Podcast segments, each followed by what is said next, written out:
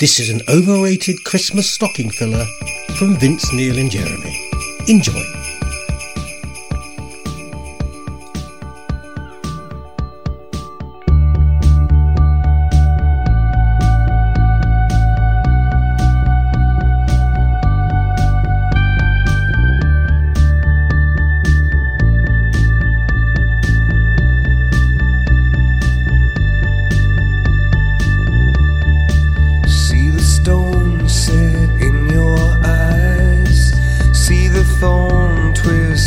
Your side.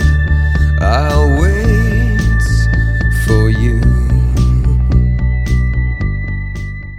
So, uh, regular listeners to the podcast will uh, know full well that I don't have an awful lot of time for U2. And over the months and over the course of the show, I've been pretty scathing in my sort of condemnation of them. Although I hope this is taken in the sort of uh, humorous light that it was intended. And uh, I've always had a problem, really, uh, as I've said throughout the show, with uh, the frontman Bono. So recently, I acquired a copy of the Joshua Tree, uh, which cost me the princely sum of thirty pence from a charity shop. Uh, for those of you listening in America, that is a thrift store, and uh, it was too good a bargain to pass up. So I, I took a plunge and bought a copy, and bought the copy, and uh, thought I'd give it a, a good listen. Um, I hadn't really listened to a lot of U2 albums in their entirety. I've obviously heard tracks here and there, but I thought, you know, as it had re- recently been voted uh, the best album or the greatest album of the 1980s, I thought I'd better give it a, a go. First thing to mention is the musicianship, which I think is first rate throughout. Um, like I've said before, I have no problem with the sort of the the overall membership of U2 really good tight band. I was really impressed with uh, the playing, and even though I don't like Bono much, I have to sort of tip my hat to him as a frontman and as a vocalist. He has got a, a great voice, uh, and, you know, an instantly recognisable voice, and um, he is definitely one of the great sort of rock singers. There are definitely uh, cases of um, vocalists uh, in bands, and then there are great singers, and I think he falls into that uh, la- uh, the latter. Um, the first thing that struck me really about the album was the sort of programming, the track sequencing. Um, I think there are a few sort of issues there, really. Uh, I think that the album's front loaded with the three major singles. Um, with or without you is definitely the best of those three. Um, and I think that was probably a mistake putting all those tracks up front. Uh, it would have been a better serve to have sort of placed them throughout the album, I think.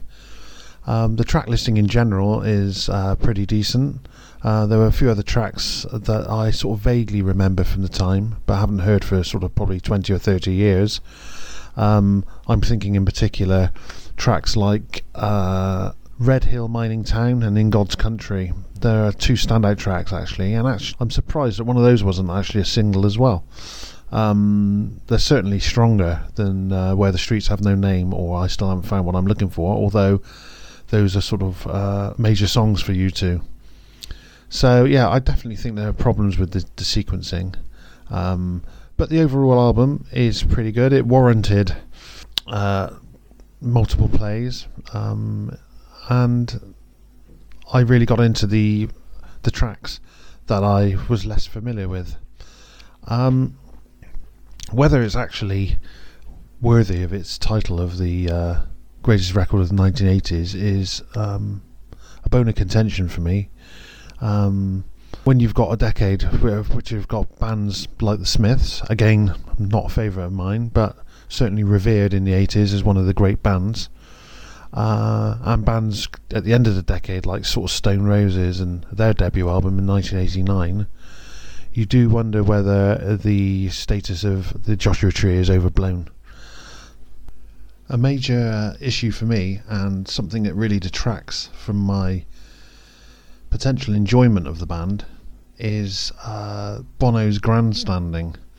Um, what I mean by this is that his he has to make a grand gesture.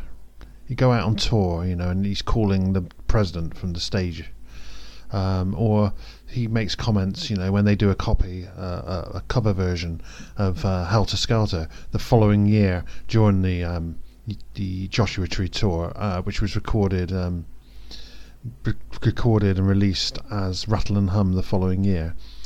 Um, he makes the comment about uh, Charles Manson stole this from the Beatles, we're stealing it back, and then playing on the roof of um, uh, playing on the roof in America or on the back of a lorry. Um, it's all this sort of grandstanding which detracts from the band and what a good tight uh, band they are, and that is one of the elements of him that I really can't stand.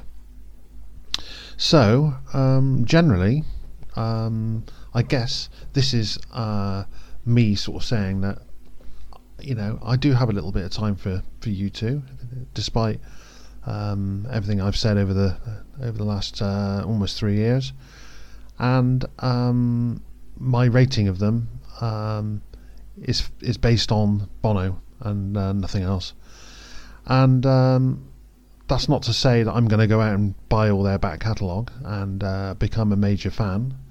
Uh, but I wanted to sort of go on record and say that, you know, I have listened to their greatest record and uh, it has got some plus points. Anyway, Merry Christmas to all our listeners and uh, a very Happy New Year, and we'll see you again in 2021.